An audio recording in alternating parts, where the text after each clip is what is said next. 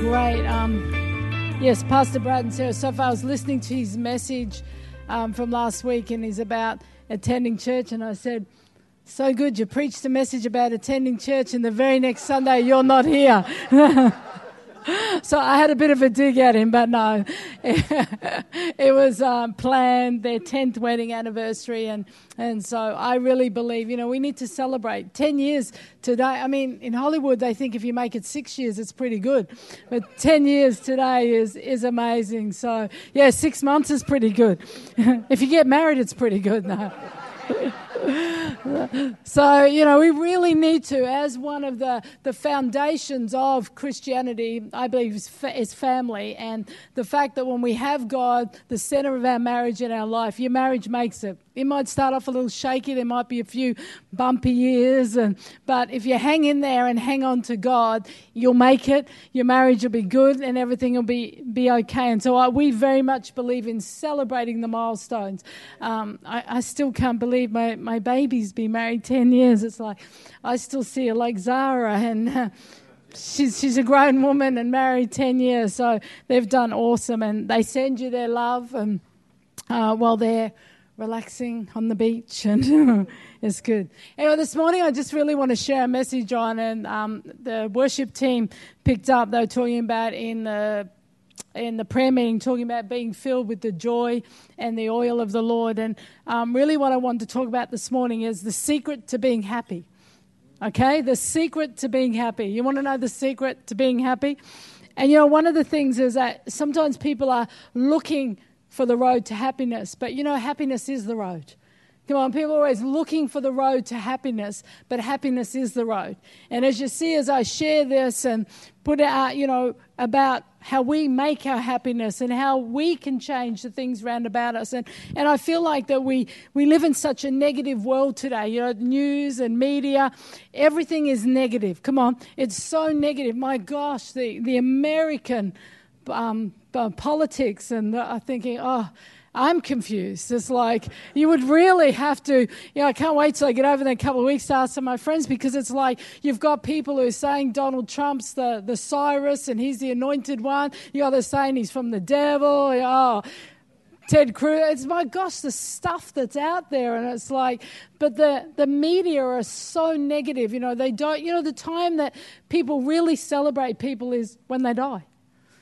You know, pretty much it's like when they die, they celebrate how good, how awesome they were, how their life was. And a lot of the times, people, we, we didn't really know much about them till we actually watch something on the news or see something about when they die. Then people celebrate them. And you know what I've often shared? Sometimes it's like I've, I've seen women in marriages, and, and it's like they they complain about their husband the whole time, and, and then it's like he dies, and then all of a sudden it's like they're, they're giving up. Yeah, he's a saint. And they, they're telling, they're up there at the funeral and saying, I'm thinking, is that the same man? Did she have another husband? And it's not, the longer someone's been gone, come on, people then begin to celebrate the goodness and remember all the good things. And, and even with, I was thinking about in the negative world we live in, it's like the nursery rhymes. It's like rock, rock-a-bye baby on the treetop. I won't sing. When the wind blows, the cradle will fall. When the bell breaks, down will come baby and haul. That's a horrible song. Come on. Singing that to our babies. And there's Ring-a-ring-a-rosy, a pocket full of posies, a tissue, a tissue, we all fall down. That was about the plague in, in England or London, where everyone was dying. It's incredible. And then there's London Bridge is falling down. Humpty Dumpty sat on the wall. Humpty Dumpty had, he just cracked his head open, and that was the end of him. Jack and Jill went up the hill to fetch a boat. Jack came tumbling down. Come on, all these things. It's like so negative when you really think about it. And so I was thinking about, you know, you hear people talk about their life. It's like kids, I'll be happy when I'm finished school. I'll be happy when I get my license. I'll be happy when I graduate from school. I'll be happy when I get married. Come on. I'll be happy when I have kids. I'll be happy when the kids are at school. I'll be happy when the kids have left school. Come on. I'll be happy when all the kids are married. And then before you know it, you're old. You know, we need to learn to celebrate in life. We need to learn how to enjoy it. Stop wishing our life away. Stop wishing for the next thing. Oh, I'll be happy when my husband gets back. I'll be... Celebrate the good stuff in life. Come on, there's good things all around us to celebrate. You know, stop wishing everything away. Proverbs seventeen twenty-two says this, "A cheerful heart is good medicine." Come on, a cheerful heart. You know what it is? It's like to get around people who are happy, who people are excited, people are that love life and have fun. But it says a broken spirit saps a person's strength. Come on, people who are down and depressed, they sap your strength. I don't know about you, but I, negative people, I just, for me, well, I kind of lose. I, I see where my patience is when I get around such negative people. Maybe I need a little bit more grace in that area, but they just sap every, they sap the good out of you. Come on. They sap every bit of patience out of you because you're kind of like, I can be patient for a season, but when people are just negative all the time and when you've, you've got the truth, come on, when you know the truth, the truth will set you free. When we've got this life, we have this life, we have got, and if you're, you're like that and you keep focusing on all your negative stuff, come on, you just keep feeding on that. You're always negative. You'll never be, it saps your strength and it saps other people's strength. You know, whoever, I mean, you think about someone you know who's really negative. Do you rejoice at going to spend time with them? or, or you're at church and, and you're thinking, oh no, here they come. Here they come. It's like you're trying to duck and, and weave and you, you're trying to, oh no, please don't let me get stuck with that person. I mean, it's horrible. You don't want to be like that. And, and you know there's genuine times when people go through stuff, but people who are negative all the time, or we call it the Eeyore spirit. You know, Eeyore's nobody loves me. You know, Eeyore never has a good day. Come on. Yeah. Oh. And then it's like you're Tigger. Come on, we need to be a Tigger. Tigger loves to bounce. He's everywhere. Tigger's everywhere. He's always happy. He's jumping around. He's he's doing everything. But Eeyore is never happy. Oh, everything bad always happens to me. Yes, of course it will, because that's what he's like. But that's what we call it, the Eeyore spirit. Are those people that they just sap everything out of you. Come on, every they can never see anything good. Even when something good happens to them, you're excited. They still come because it's become a pattern of life, that you're just a negative, down person. You know, our body reacts to how we feel. Think about a lemon already, see? Come on, think, when you think about it, even that lemon gets close to you. When a lemon gets close, you're like, mm, I don't know, unless you love lemons, but few people do. Come on, a cake shop. When you see a beautiful cake shop filled with everything that you love to eat, how does that make you feel? Mm. I know it does to Greg. Mm, sugar, sugar, sugar. It's the same with Zara. It's like, because when Sarah was toilet training her, we gave her a treat. But now she still wants a treat every time she goes to the toilet. And she goes a lot because she drinks a lot. Uh, but she gets so excited. Jelly bean, jelly bean. She's jumping for joy. It's like, oh, sugar, she's so excited. That's just, uh, she can barely get off the potty before she's running to get her jelly bean. It's like, come on, our body reacts. You know, when you feel sick, when you're feeling unwell, come on, what happens? You start to get that vomity feeling. When you've eaten things that are bad or that are off, you start to get pains. You feel sick. You feel unwell. Our body reacts to how we feel. If you're if you're a happy person, I believe you. When you're a happy person, you're full of life. You're, when you're a person who's negative, come on, you, it's just something. People who are negative, you look negative. Come on, and as they get older, you know, so they say, bitter old woman. Have you ever heard that? So, you know, you see these old ladies; they're bitter old ladies. They've always been bitter, but suddenly as you get older, and they, you know, science is even proving now that the things when you're like that, that it actually affects your body, health, health-wise. Come on. The Lord says this, Matthew eleven twenty-eight, "Come to me, all you who are weary and burdened, and what? I will give you rest." Come on, I will give. Yes, it's real. We go through stuff and we are a process. Come on, we are a process. Where, you know, a lot of us have come from difficult backgrounds. A lot of us have come from hurt, from different things. But it's a process. But the Lord gives us a see. He says, "Come to me whenever you're weary and you're burdened, you're heavy laden." What does he say? I will give you rest. He will give you a peace. Come on. He'll give you a joy. I'm going to give you a couple of keys on the secret to happiness. Number one is you need to forget the past. Come on. Life is about the future, not about the past. Come on. You can't change yesterday. You can't change last week. You need to forget the past. One of the key to happiness is to have a bad memory. Come on, so if you haven't got a good memory, that's good. Come on. a good, you know those people like, you said that, you did this. Come on. In a marriage, but you did this and you did that. No, have a bad memory. Forget the past. I love the example in The Lion King. Such a prophetic movie. It's like little Simba, if you haven't seen it, he's thrown out of his destiny and his future by his uncle. And so I always see it's like the devil. Scar comes in, robs him of his destiny, his future. But the little monkey, Rafiki, or Raf- Rafik, Rafiki, I haven't watched it for a while. He's like the prophet in there, okay? He's going to get Simba and bring him back and place him in his place of authority. Come on. Simba was born the son of a king. Come on. He was born, he was destined to rule and reign, but he was robbed of that. And so little Rafiki, he's the prophet. He's going to get him and bring him back. And so he meets up with, with Simba and he's got his rod and he bashes him over the head. And, and he says, oh, that hurt. Why did you do that? And he said, it don't matter, it's in the past. That's the prophet. Come on. It doesn't matter. It's in the past. We need sometimes a good smack on the head. No. Forget the past. You can you can learn from it. Come on. Move on and learn from it. Isaiah forty-two verse nine says this, behold, the former things have come to pass and new things I declare. Come on. Behold, former things. God's saying, your past is your past. It's come to pass. I'm already declaring new things. Come on. I've already spoken new things about your future, about your destiny.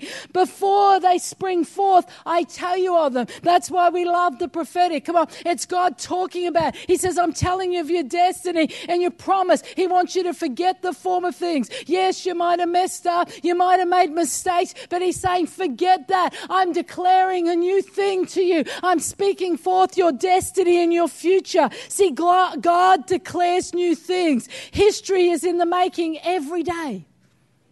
Come on, history is in the making every day. Every day as the sun rises, it's an announcement of a new day, a new beginning. I love that, that the Lord made day and night. Come on, much of Greg and Ben, I remember when Greg was younger, they wanted to reckon it would have been cool to live in where, Alaska? Alaska, because it's twenty-four hour light. And so they reckon they could just wake up at two, two o'clock in the morning and go outside and play football or play cricket. They thought it'd be cool to do that, but not my idea. But I love it that God made day and night, because the sun goes down on that day. It's gone. He finishes it. The curtain dawns. It says, that's it, that day. And then he announces a new beginning. Come on. He brings the sun. The sunset and the sunrise are so incredible. It's like kissing a day goodbye. Some days it's like we want to linger. That was an awesome day. Some days we're like, yeah, let's see the back of that day. Come on, I'm glad that day's finished. That was a day from the pit, but no, no, every day God makes. Come on. But then he has the sunset. There's nothing. I love getting, I'm an early morning person. I love to get up. And one of my favorite things, I love water and we love mountains. Water more. I love to watch the sunrise coming up. Come on. Because I always see this is an announcement of a brand new day. Come on. A new beginning. It's like God's saying to you, okay, we might have had, this might have happened. And that might happen, but today's a new chance. Come on, I've got new things. I've got new beginnings for you. I've got great things for you. He says in Lamentations three twenty-one that he says, my mercies are new every morning. Every morning, come on. Yes, you might have messed up yesterday, last week, but God's mercies are new every morning. He's got a new set of mercy for you. He's got a new set of grace. Come on. He's got a new set of strength. He's announcing it to you. Come on. Learn from that. It's a new day. I love this, and many would have heard of it. Yesterday is history. Tomorrow is a mystery. I love that. Tomorrow is a mystery. Today is a gift. That's why it's called the present. Come on, today is a gift. Yesterday is history. Tomorrow is a mystery. Today is a gift. That's why we call it the present. Come on, today, it's a gift from God, a new beginning. Number two, I believe the key to happiness is laugh. Make time to have fun. Come on, you've got to have fun. Don't be serious all the time. I mean, if you live in our household, it's impossible to be serious all the time with Greg. But anyway, it's, um, it's good for me because I can be very serious. So it's good to be with someone who, but you know, laugh. There's nothing better than laughter. There's nothing better than just having a good laugh. Don't be so serious. So what if the house gets messed up? So what if you don't get a job? If you're having fun, you know, have fun. Don't be so task orientated that we've got to get this done, we've got to get that. What a horrible way to live your life. I love just last minute things. Love to, we love just, okay, let's just get in the car and do this. I mean, when we were first married, before we had kids, we would just, at midnight, drive down to Tweed Heads to get a pizza, because we could. Come on, because it was a nice pizza too, but we would just get in the car and drive. It's good to, we do a lot of those things. Just, wow, let's do this, let's go here. Not being so structured. You know, learn to be able to shift things, learn to be able to just have fun, have a good laugh. If you can't have a good laugh, find a good comedy, something you like, and a clean one. And have a good laugh. It is so good for you. There's nothing. I just, uh, last night I was, I was giving Sarah, uh, Sarah, Zara her bath. It's like she loves the water, the tap running, and then we filled up this bottle, and I, she had a little cup, and I squeezed the water into the cup for her. She likes that. And so I spilt it. I accidentally missed her cup and spilt it. I go, oops. Well, she laughed her little head off. And I do it again. Oops. And she just giggled. She giggled so much that she got the hiccups. She just kept laughing. And I'm like, something so simple. Come on. That's why God tells us to be like a child. You know, I mean, Greg's always like, a, no, not really. He, he, he laughs at lots of things. But, you know, it feels, she laughs, Zara laughs. She's like, Papa, you're silly. Papa's funny. You know, the kids are like, Papa's funny. It's good to laugh. You know, and it says this, this is statistics. People who use humor to cope with stress have particular healthy immune systems. That's why Greg's never sick, see? Come on, this is fact. And they are forty percent less likely to suffer a heart attack.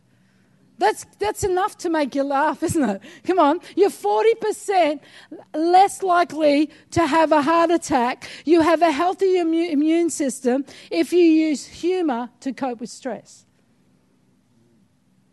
And says this, and they it says they experience less pain during dental surgery.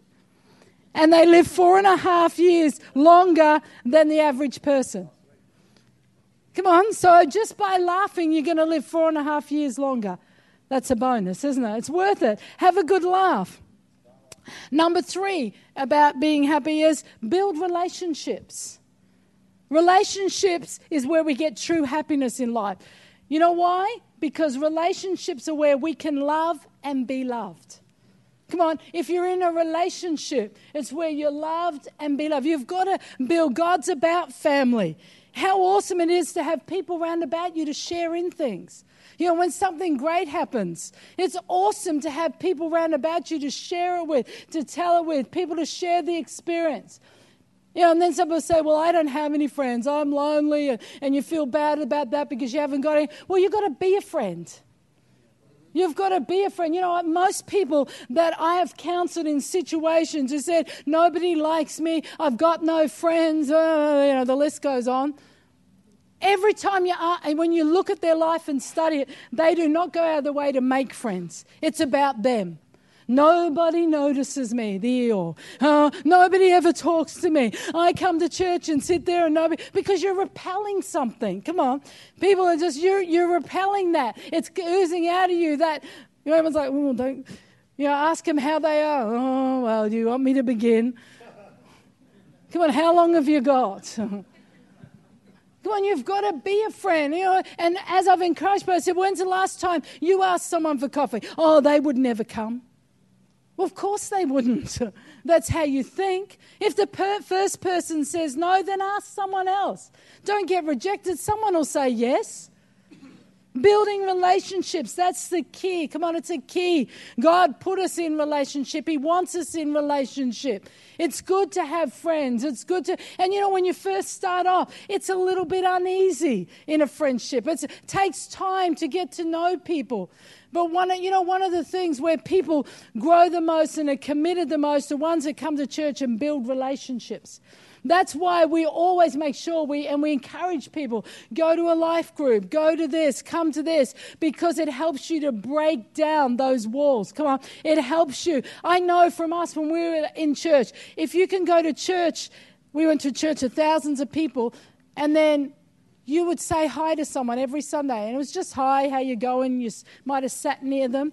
But it wasn't until you had them over for a meal or had a meal with them, then you were best friends. Come on. It changed the whole relationship. That's why Jesus talked about having communion, a common union. He ate, he broke bread, he ate with his disciples. Number four is be yourself. The key to happiness is just being yourself. When you're trying to be somebody else, come on, when you're trying to big note yourself, when you're trying to, oh, I've done this and I've done that and how good am I? Come on, that's hard work. And then you've got to keep, that, that's stressful. Trying to think about, well, what can I say about me? What can I talk about me? How can I, that's stressful. Be yourself, just be you. Like yourself. You know what, it's hard to like like you if you don't like yourself, come on. It's hard for people to like you if you don't like yourself. You just got to learn to, to like, be happy. You can only be happy when you become who you are, because God's made you who you are. You know, suddenly you get to a point, it's funny, you hear a lot of older people like, oh, I don't care what people think now. I'm old now, I don't care what they think. And you know what's the most happiest time of their life? They really come into such a freedom because they suddenly can be who they want to be. They're, they're not worried about living up to people's expectations. Now, I'm not saying we go around and be crude and rude and grumpy. and No, no, I'm not saying that. But God's made you unique. Come on. He gave us an all, uh, all of us a D N A. And you're not one of us have the same D N A. You're an original. Come on. God created you an original. And he doesn't make mistakes. He made you someone. He gave you the D N A. He gave you who you are. Be you. It's the most incredible. I can remember in the first years of preaching for Greg, you know, he shares openly and says a lot of the time, you know, he was trying to be somebody else. He was trying to sort, I'll tell someone else's jokes and people will laugh at me. And it would just become hard work. And, and then God just said to him, just be you. Tell your own jokes. Do, be who you are. See, people can see that. When you're just you. I know one of the greatest compliments we get, and we love it, is people say how real we are. When we travel the world, people say how real we are. And so it's one of the greatest comments because we're just us, warts and all. Your character is who you are. Your reputation is what people think you are. Come on, I'll say that again. Your character is who you are. Your reputation is what people think you are. Just be you. Come on. Who you are. And it's so easy just to be you. If people don't like you, it's like, so what? So what if they don't like you? Not everybody's going to like you. Number five, live your life with purpose and pray. To have a fulfilling life, you should find your life purpose and follow it. Come on, follow your life purpose. Find out what it is. If you don't know what it is, find out what it is. And you know what? As I said, you need to celebrate along the way. Enjoy the journey. Okay, I'm going to be this or I'm on my way to being that. But don't be so stressed out about being that that you, you don't enjoy it. It's like, well, you just passed an exam and, and you got one hundred percent. We'll celebrate that. I love that. Cass and Jeremy are both doing a counselling course at the moment. And I mean, Cass is just saying, oh, boy, this is a stretch. And it's like she was talking about, I don't know, these assignments and getting everything done. I said, it's all right. God will help you. He's called you to do it. Just pray. You've got the mind of Christ. They both got one hundred percent. I was like, she was excited. They were excited. Yeah, that's awesome. They did good. But see, you need to celebrate that. Yes, they haven't made. That's just the first assignment and the first lot of stuff. They've got a long way to go. But we need to celebrate the milestones. Come on. So I love it's like with, with babies, we celebrate everything. Oh, they burped. Good baby. Come on. It's like, and they, they poop. Good girl. Come on, we celebrate everything. They eat all their dinner. High five. No wonder children are so incredible and so happy because we celebrate everything. I know with Zara, they take their first few steps. Yay, you did it. Come on. They say a new word. Yay. We need to be like that because I remember reading something, I don't have the figures, but they talked about how much a person is given praise as a baby, and then they had it like from, I think it was from newborn to three, three to eight, eight to sixteen. And you know, when it got up to the teenage years, it was very little praise. Come on. And then it got up to adults. The pra- it was incredible how it dropped the praise and the encouragement. Come on, we need to keep celebrating the thing. You know what? Even if it's just you celebrating, I'm good, I did that. Come on, have your own party. Celebrate what you've done. Don't look for others to celebrate. Yeah, if they do, that's great, but celebrate it. Come on, do we without everything. Good, good building, good drawing, good bed making, whatever they do. Come on, whatever you do, good manners. I love it. She says back when we give her stuff, I said something. She says, good manners, Nana. It was like, she's encouraging. Oh, look at her, how encouraging she is because we encourage her. You know, we're continually encouraging her, but now she comes back and encourages us. You've got to celebrate your successes. The other part, praying. Research shows that praying for others rather than yourself is good for your health. Isn't that incredible? How God made praying for others is good for your health. Experts found those who re- regularly pray for others worry less about money. I don't know how that is, but anyway, maybe money is the biggest concern for everyone. I don't know. But isn't that incredible how they found that out? Hebrews eleven six says, God rewards those who diligently seek him. Come on. God rewards those who diligently seek him. And we've heard incredible testimonies of people who have had a sickness themselves and have prayed for someone else with the same sickness and they both got healed. Come on, that's just like our God. Because when we stretch out and look beyond ourselves, come on, when we start to reach out, pray for others, believe for others. Number six is count your blessings. Come on, count them. Is that happiness will never come to those who fail to appreciate what they already have. Come on, if you can't appreciate what you've already got, you'll never be happy. Come on, you'll never be happy if you can't appreciate what you've got right here, right now. Because it's always, well, the next thing.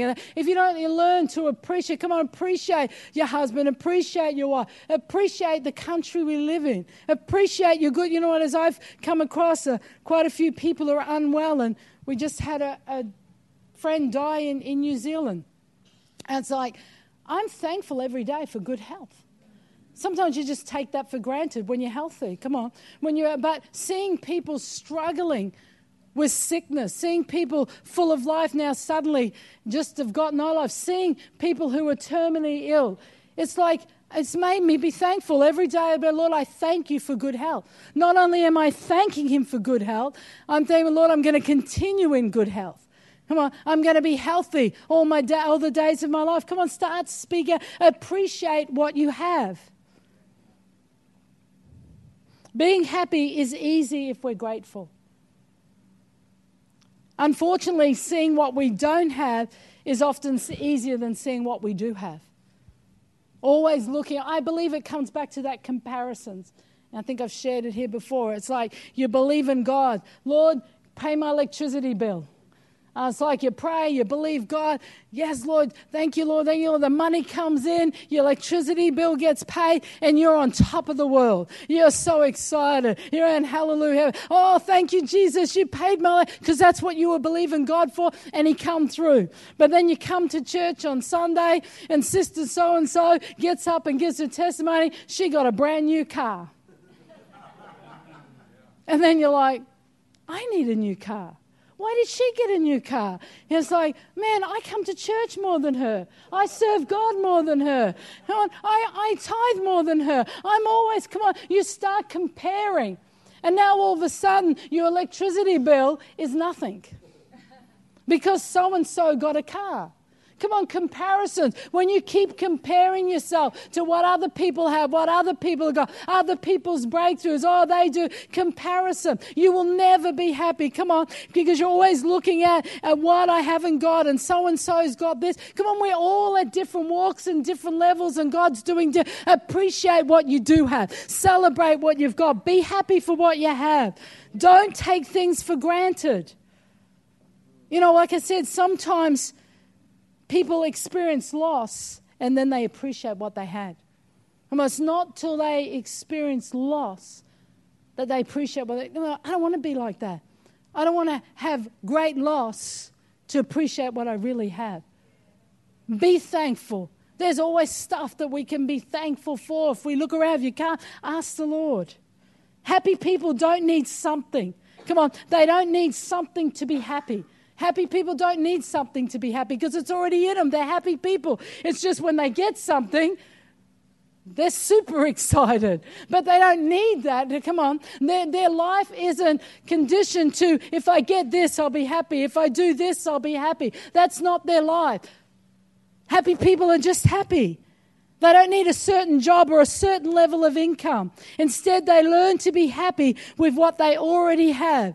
They've learned the art of contentment. Be content with what you have and you'll be happy. So the Lord says, be content in all things. Come on, in all things, to be content. Number seven is make others happy if you can. Come on. No, you can. We've all got that ability to make us. Oh, it says happiness is a perfume you cannot pour on others without getting a few drops on yourself. The more you help other people and make them happy, the more you'll be happy. Happiness doesn't come through selfishness, but through selflessness. Come on, from being selfless, being someone who's not being, I love, because the Bible says it's better to give than receive. And for me, it's always it's always such joy to give something to someone. When I've got the ability to bless, to give something. You know, when we pray for somebody, you might be tired and had it, and you really, or there's a counseling session, you really don't want to do it. You know, I'm being really, there's times we don't want to counsel people. It's like, I'm sick of counseling people. I'm sick of people's problems. Now, you do, you get, you do get sick of that. That's the natural side. You get sick of counseling, you get sick of, and not all, and there's times where you really just don't want to do it. But see, the Lord says we don't go by our feelings. That's what we're called to do. That's what we're anointed to do. So we're just going to pick ourselves up, okay? We're going to do, especially when you know it's going to be a long counseling session. Especially when you know it's someone that's, oh my gosh, we've been here a hundred times. But you know what? When the Lord comes through, when you see breakthrough, come on, when you see that something get broken down in that person's life, when you see that person get set free, then all of a sudden it brings such joy. We had to give, we had to get up and say, okay, we're going to do this. But then when we see the breakthrough, come on, you forget about, oh, well, Lord, forgive me. I'm such a bad person. No. That's why the Lord says it's better to give than receive. Be a person that makes other people happy. Stop focusing on you. Get involved. You reap what you sow. Come on, don't focus on you. If you're not happy, don't focus on yourself. Get involved. Do something. And like I've often said many times, sometimes when you're that type of person, then there's nothing worse than someone who volunteers and helps and then complains the whole time. Don't volunteer. Come on. You're not doing anyone any favors when you complain all the time. Oh, I'm the only one that turns up. Oh, they've never got. Oh, they're always like. Oh, they always forget the coffee. Oh, they always do. Oh, come on. Oh, I'm the only one who ever comes to children's show. Oh, I'm the only one who cleans up. Oh, I'm the only one that turns off the lights. Well, good on you. Come on. But see, when you have a heart, I'm doing this unto the Lord. Come on. I'm doing this unto God. You will never complain. God, this is your house. Or come on. I remember sharing a story about a friend who she always, you know, like at nighttime, she got stuck with the dishes, doing the dishes. And she felt like she was forever cleaning up the kitchen. The kitchen's always a mess. She'd clean it up and then it's a mess again. She'd cook dinner. She's in the kitchen, cleaning up the kitchen, washing the dishes. Complain, complain, complain. And then the Lord really spoke to her and said, you need to stop complaining. You need to start thanking me and rejoicing. So she started to thank the Lord. I thank you, Lord, that I have a beautiful, I thank you that I've got dishes to wash. I thank you that we've got food to put on those dishes. I thank you, Lord, that I'm well and able to be able to cook for my family and clean up. I thank you that I've got a family. I thank you that I'm not alone. She just began to praise God, and guess what? Three weeks later, God gave her a dishwasher. And it wasn't a husband. It was a real one, an electronic one. Come on. God gave her a dishwasher. And see, I believe it was because she changed her attitude. The Lord says, in all things, give thanks. When we become thankful, when we start thanking, when we start being someone who's not focused on me, poor me, nobody ever helps me, nobody visits me. Well, do you visit people? And it doesn't matter if you visit twenty people and no one visits you. It doesn't matter. You're thankful. Well, Lord, I did this unto you. Your reward will be in heaven, but it doesn't. It's never like that. When you give out to people and bless people, they will always bless you back. Be an encourager, as I, sh- I shared before. Compliment people. When you see someone's got a nice dress on or, or they, they look nice, tell them. Not guys. We don't tell. If a guy's got a dress on, then you need to talk to him. Okay? In our church, anyway. No. Come on, don't things take things to heart. That's my next point, sorry. Number eight is have a positive mind. Secrets to being happy. Have a positive mind. Can-do people. I love can-do people. People who can do. Not someone that every time you come up with a new idea, they've got a re- hundred reasons why it's not going to work.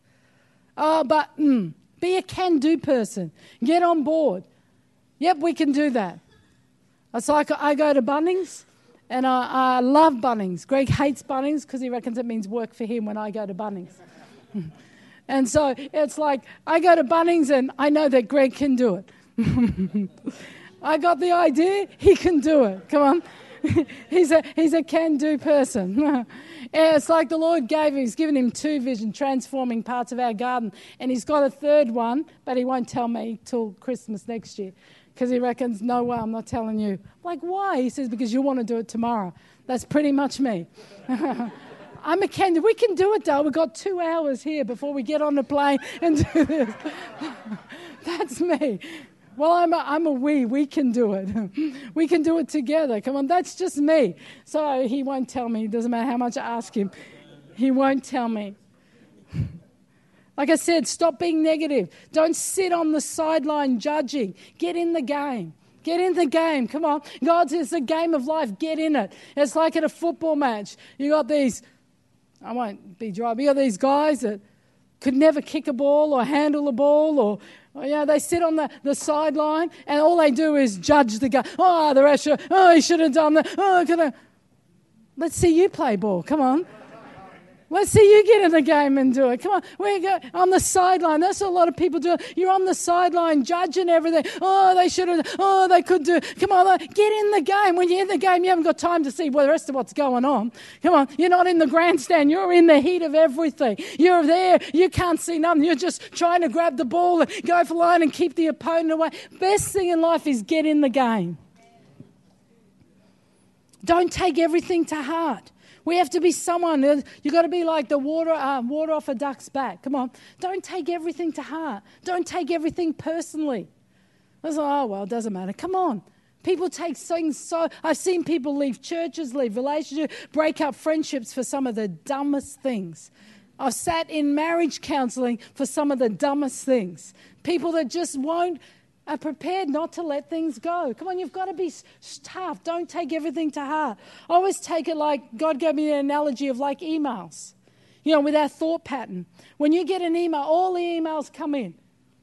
And then you've got to decide from what's junk, who you got to block, and what's good, what you need to reply to. And that's why you need to be like, am I? Stuff will come in. Come on. Thoughts will come in. Like emails will continue to come in. But you've got to then, okay, that's junk. Let's get rid of it. Let's delete it and put it in, get it gone, finished.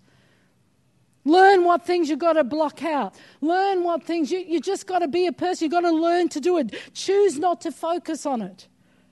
It takes a while, but if it becomes a pattern, come on, treat your mind like email coming in. As a thought comes in, every time you get a thought, think about, is this good? Do I need to reply to this? Is this going to do me good? Is this from a friend or a foe? Come on, is it from God? So that's how we need to treat thoughts that come in. If they're not good, then delete them, get rid of them.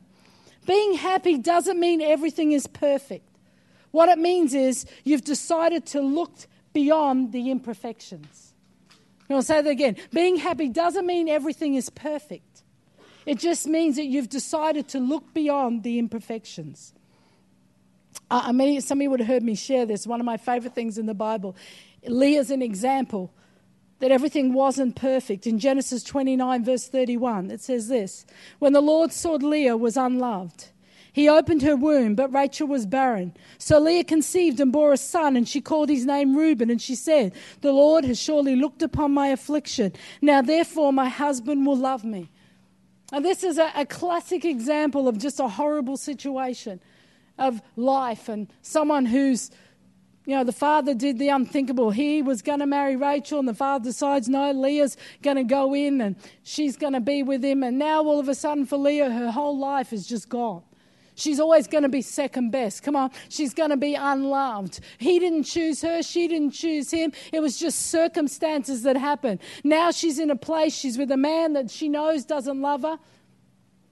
And so God opens her womb, but as she has her first baby, you can see she wants to be loved. We all want to be loved. That's the way God made us. And she says, "Surely my husband will love me." And then verse thirty-three says this: "She conceived again and bore a son and said, 'Because the Lord has heard I am unloved, he has therefore given me this son also.' And she called his name Simeon.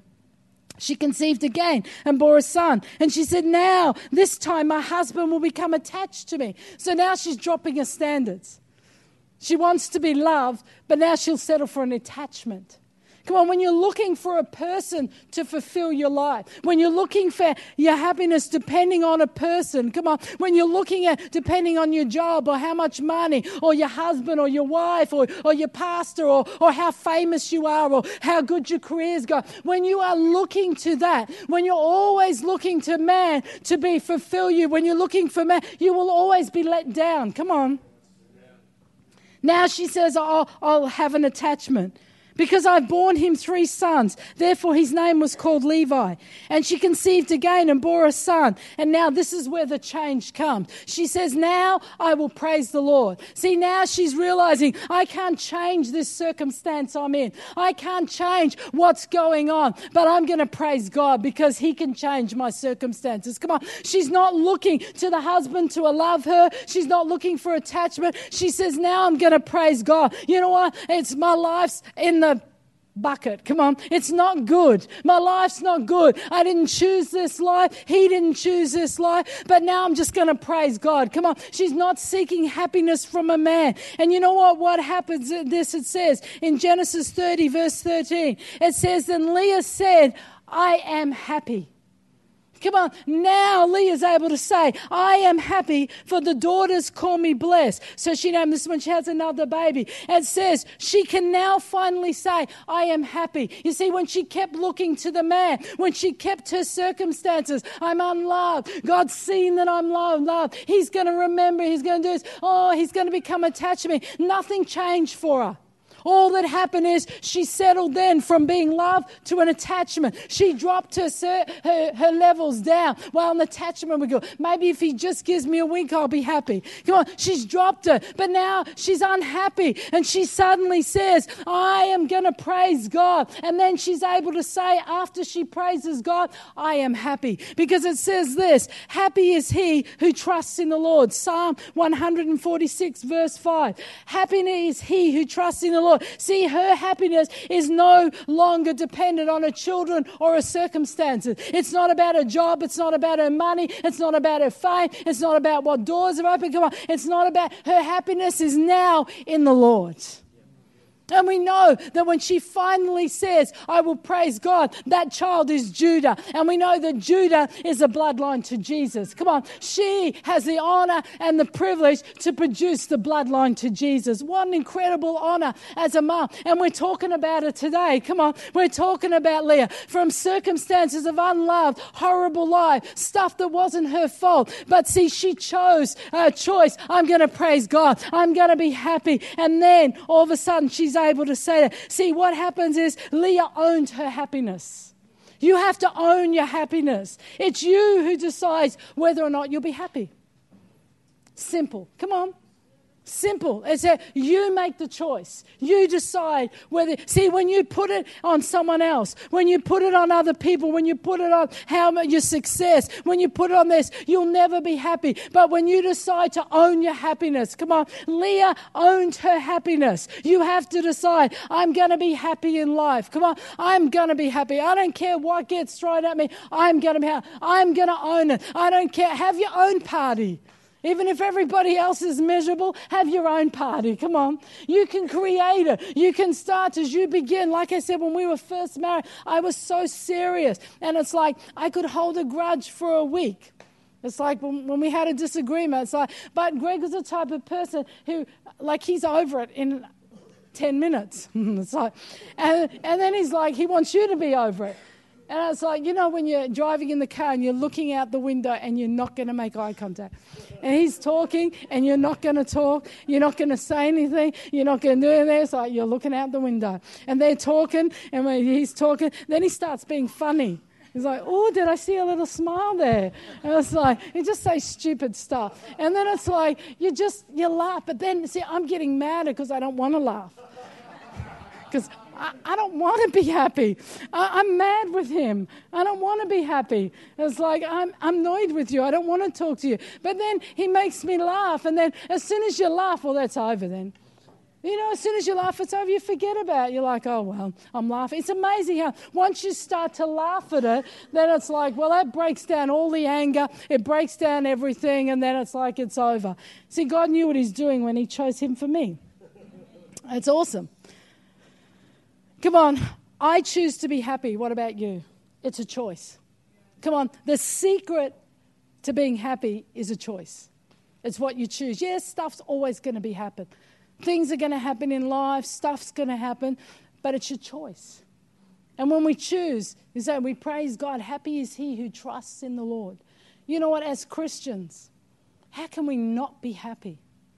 You know, when it comes down to, I'm sure there's other keys, there's other stuff, but I don't want to preach for five hours. But they're just basic things on deciding, making choices to be happy. Making a choice. You know, that's what I love about kids. They have a fight and they get over it. Come on, kids. It's like they, they're beating each other. It's like our, our boy grandsons. They're, they're punching up one minute and don't like each other. Next minute, oh, my brother, I love you. You're the best brother. Come on.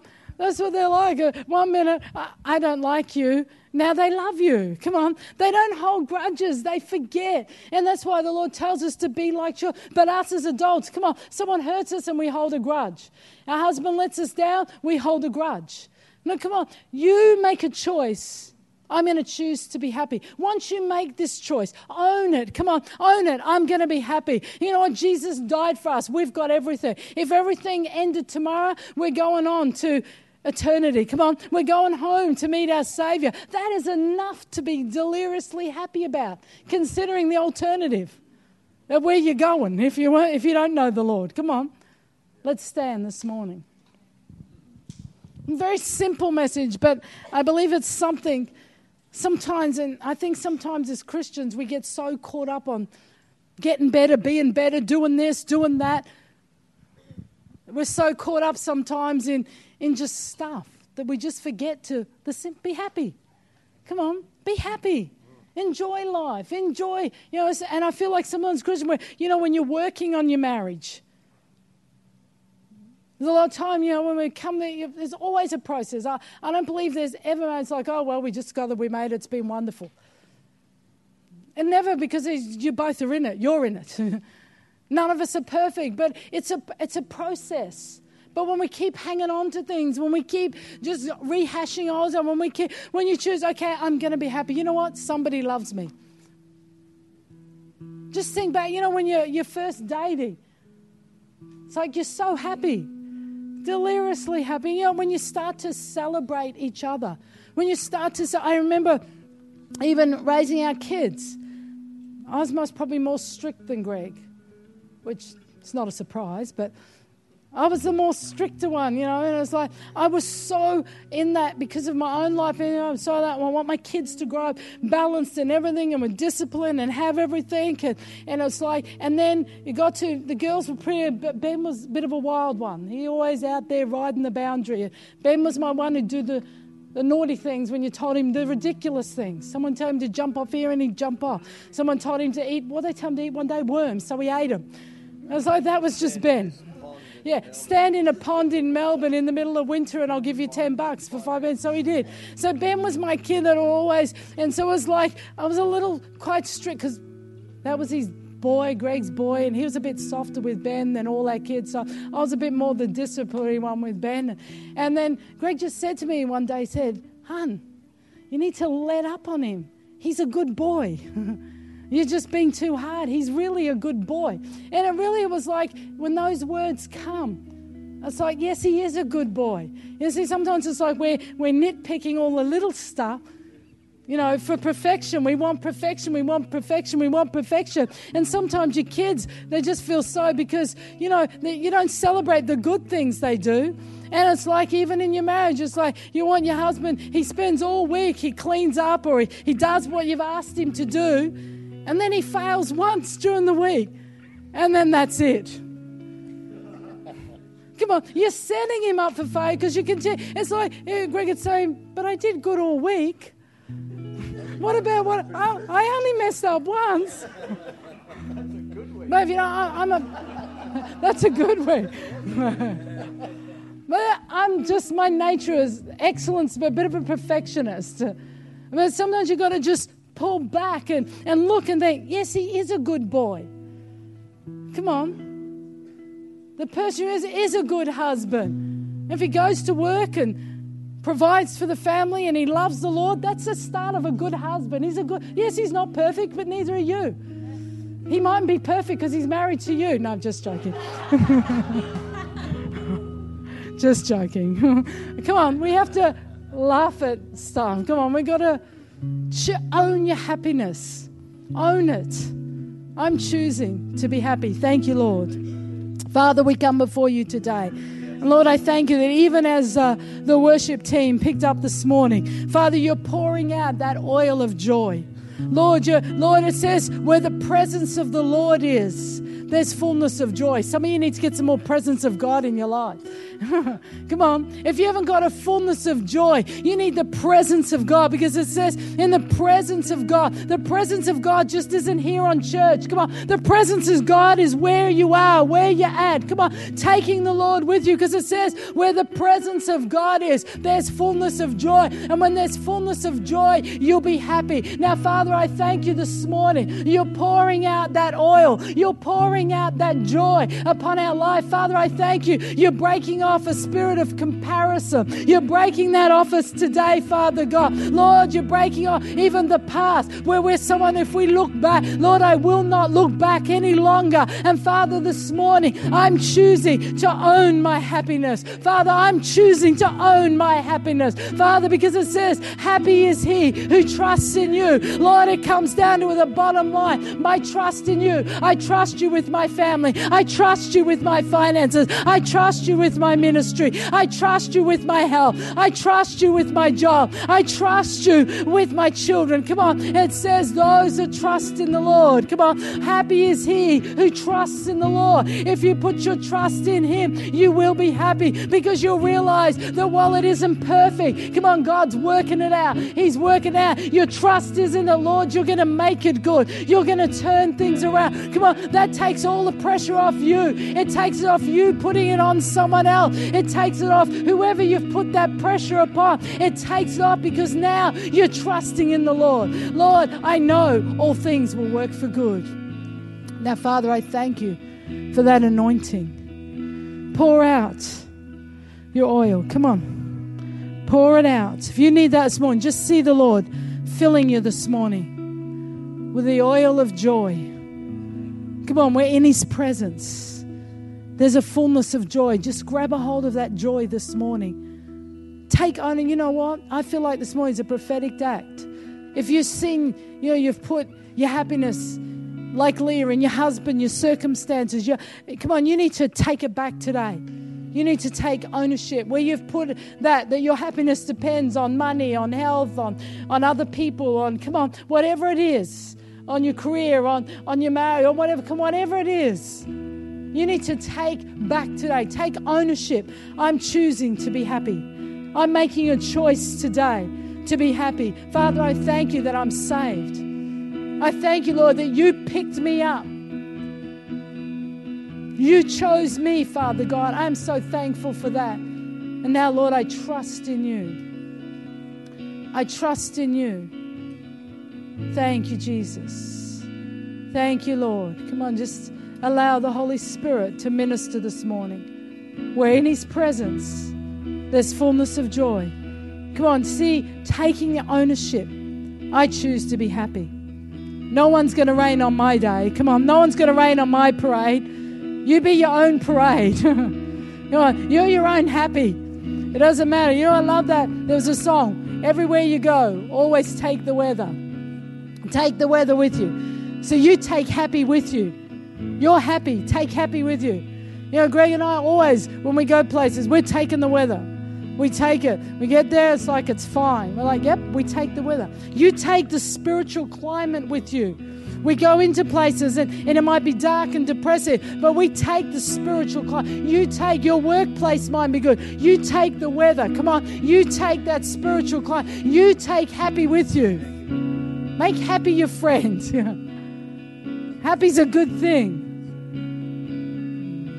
Thank you, Jesus. Thank you, Father. Thank you, Jesus. Yes, Lord. Father, I thank you this morning. You're just lifting off heaviness.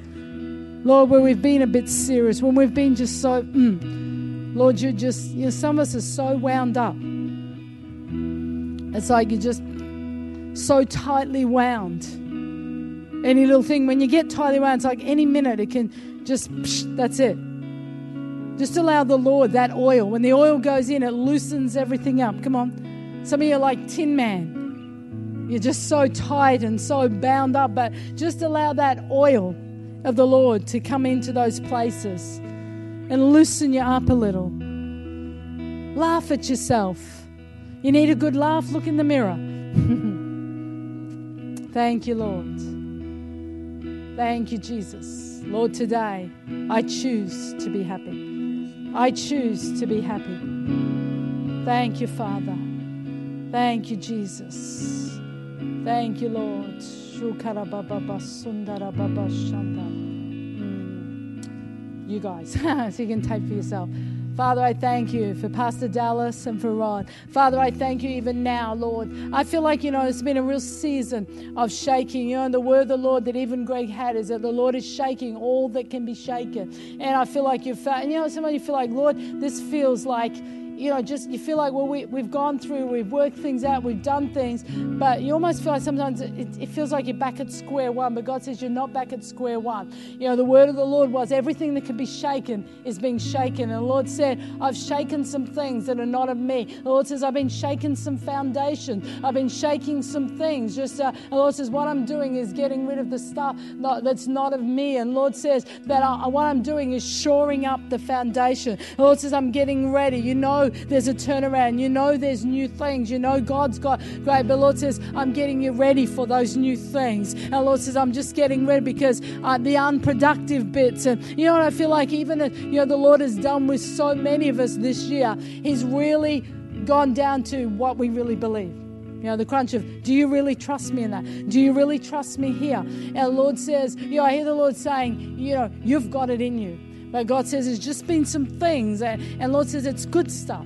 It's not a bad thing. Don't see it as a bad thing. It's a good thing, because God says, I'm getting you ready for what I've got up ahead. I'm getting you ready for the breakthrough. I'm getting you ready. I'm getting you ready to bear the fruit. God said there's great fruit coming in all areas. The Lord says, I'm getting you, you ready for that. And the Lord says, even in the next season where storms come, you know, I see this picture, this strong tree with such a root system going down that even when a storm comes, that tree doesn't even hardly move. It doesn't hardly move. And the Lord says, you know, hang tight, hang on. But I feel like the Lord is saying to you, you know, this season, laugh. You know, it's like you're a little bit too serious sometimes. It's like, you know, I see for you, uh, Pastor Dallas is like, you know, God said, just have a good laugh sometime. You know, I feel like it was a season of your life where you laughed and you laughed, but it's just been so much stuff lately, and it's like you just, you know, but I just feel like the Lord's saying, come to me and I'll give you rest. And I feel like He's restoring back that joy, where you're just going to laugh and laugh and laugh, and you know, and it, it, it is a good thing. And part of, you know, you as well, you're a perfectionist, you have an excellent spirit, you have that about you, but it's, you know, same as me. So I'm just sort of like, hey, hang on a minute. And I feel like that's where Rod is the balance. He's like, you know, what are you thinking? What are you, you know, it's not that bad. It's not that, you know, he, he kind of is the balance, and that's good. He's the balance. He brings the balance. And, you know, but sometimes it's like that irritates you a little bit, because you feel like He's not taking it serious. It's like, you're not taking it serious. And the Lord says, yes, He is, but He just sees from different eyes. He sees that it's not the end of the world. It's not going to be, it's all going to be okay. And God said, I knew what I was doing when I put you two together. And God says, He's, you know, He's going to be, it's like, well, Greg, he's, he's your balance. He'll help you just sit on. And Lord says, I want you to listen. Don't get annoyed with it when He gets like that. Don't get annoyed. Listen. Say, yes, okay, I see. And God says, you know, I'm just loosening you up a little bit. And God says, this next season for you is a season of such joy, of such joy. You know it. You can sense it. But it's like just before the birth of anything, there's such frustration. When you get to the end of a pregnancy, it's like it's the, you know, you just want it over. You want it done. You're sick again. It's like, hurry up, you know. And so I feel like God is saying, you know, just allowing to do it. And, you know, I hear the Lord saying, everything's going to work out. You know, just, it's like, I feel like today He just wants to lift the burden off you right now. That spirit of heaviness, the burden. The Lord says, I'm lifting it off you today. Come to me, all you who is heavy laden. God said, I'm going to give you rest. I'm going to give you rest. The Lord says, I love that you're diligent. I love that you're a prayer warrior. And, you know, that's part of the thing. Sometimes when you're a prayer warrior, you just, you feel like when you're a fighter, you feel like you have to be fighting. That's what a fighter is. I have to be fighting. But God says, no, sometimes you just got to stand. When you've done all else, stand. And God's saying, I'm lifting off the burden today. I'm lifting off. The Lord says, it's all going to be okay.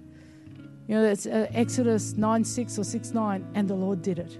You know, it's going to be, and the Lord did it. And the Lord did it. It's going to be your testimony. Father, I thank you right now for that fresh anointing today. Pour out your Holy Spirit. Fill them afresh with a fresh joy, fresh oil, Father, today. Lord, you're lifting off every burden, every bit of heaviness today. You're breaking it in Jesus' name. I thank you, Lord. It's like I just see that load being lifted off. Just be you. Be you. You've fought so hard to even survive life. God says, now just be you. Don't, don't, don't try and be, don't compare, don't try, just be you. Who you are is good. You're a good woman. Thank you, Jesus. Thank you, Lord. Amen. Actually, I just got a little bit more to that. I, what I saw is that God is, God is getting you to run into this next season. And you're not just going to walk or stroll into it. I see you running into this next season. You're running in with enthusiasm. You're running in with such a gratefulness. And just before a run, you go do a stretch. God's stretching you guys. And it's like, um, you're thinking, well, I haven't, I haven't needed to be stretched before. Yeah, it's like not as much as this. It's like, yeah, I've stretched there. But now you're really getting stretched because of what God is about to get you into and run you into, that you need to be stretched so that you can run freer and that you can run with more momentum than you've had in the past. This is going to be, this next season is going to be a season where you are going to catch up, but you're also going to overtake. And you're also going to possess everything that the enemy has stolen. Amen. Thank you, Father. Amen. Thank you, Jesus. Thank you, Lord. This man here, sorry, what's your name? Garth. Garth. Father, I thank you for Garth right now. Lord, I thank you that this is a new season. And Garth, I feel like, you know, you need to hear that message.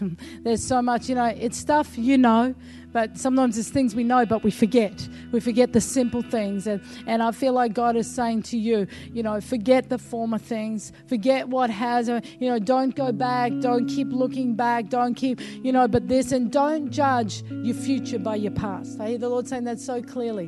Do not judge your future by your past. The Lord says, you know, you know, I feel like today it's like I, I'm Rafiki with the with God and that bashing you on the head today, and God says it doesn't matter, it's in the past. And you know, I hear the Lord saying you just got to let go, you know, and don't don't compare anything, don't don't let other people. You know, I feel like God's changing your whole circle of, of friends, of contacts, of things, uh, because I feel like you you know people have judged you from your past, and and you know the Lord says I've forgiven you.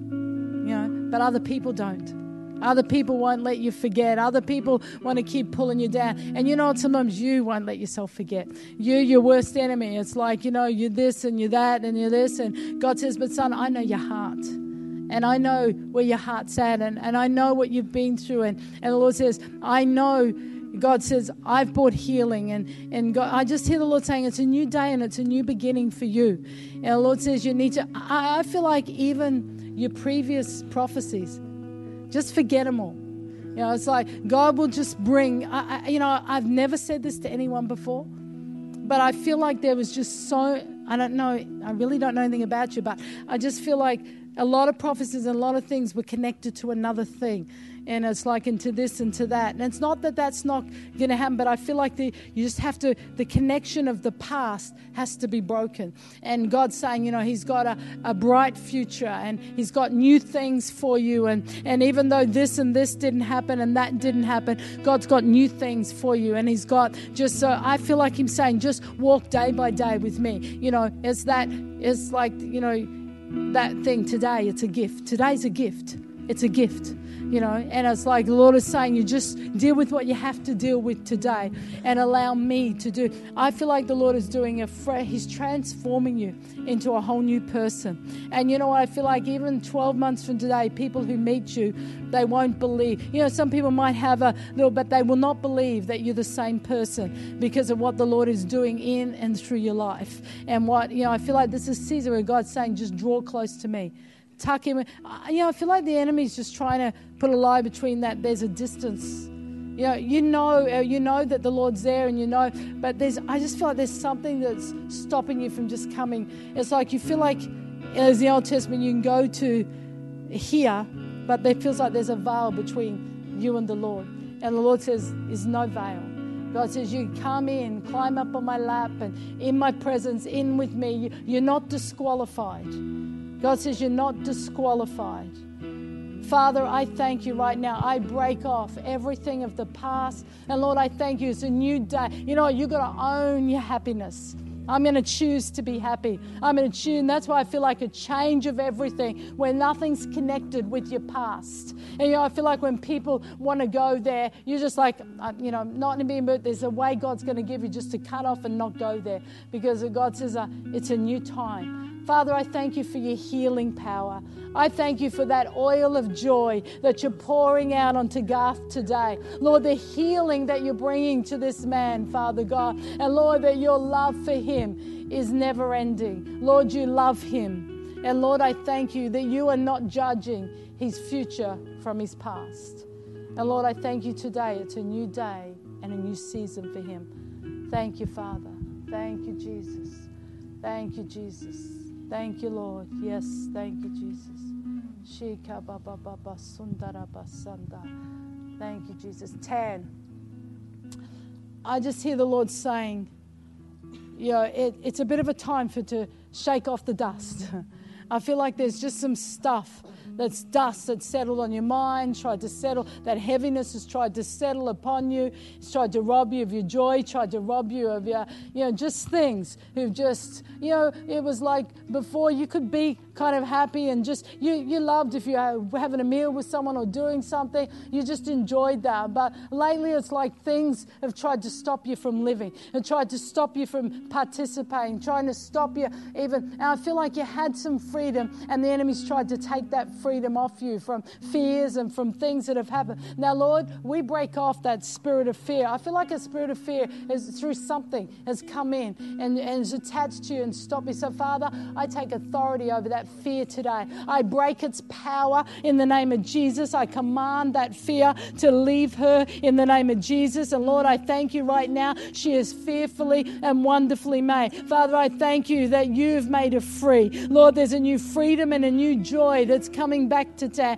Release that joy right now, Father God. I lift off every heavy burden. I lift off every assignment of the enemy in the name of Jesus. Father, I thank you. You're going to give her rest. You know, you've got to start celebrating where you're at. Celebrating. God has done so much. You know, the Tan I see today to the Tan I met fifteen years ago, whatever it is, it's like God has done so much in your life. He has done so much for you. To a person who's one time had nothing, didn't know where you were going to live, what you were going to do, it's like the God has done so much in your life. You're a person who, who could barely put a word together to prophesy or hear God. Now you're prophesying, you're bringing life, you're speaking life. Now, Lord, I thank you for the victory. I thank you for what you've put in Tan. I break every doubt. I break every bit of fear. And Lord, I take authority where the enemy's tried to push you down in the name of Jesus. I thank you. You're loved, Tan. People love you. You need to understand that. You're loved. People love you here. You're part of the family. People appreciate you. I feel like the enemy's tried to, you know, even bring thoughts to say, well, what would it matter if I wasn't here?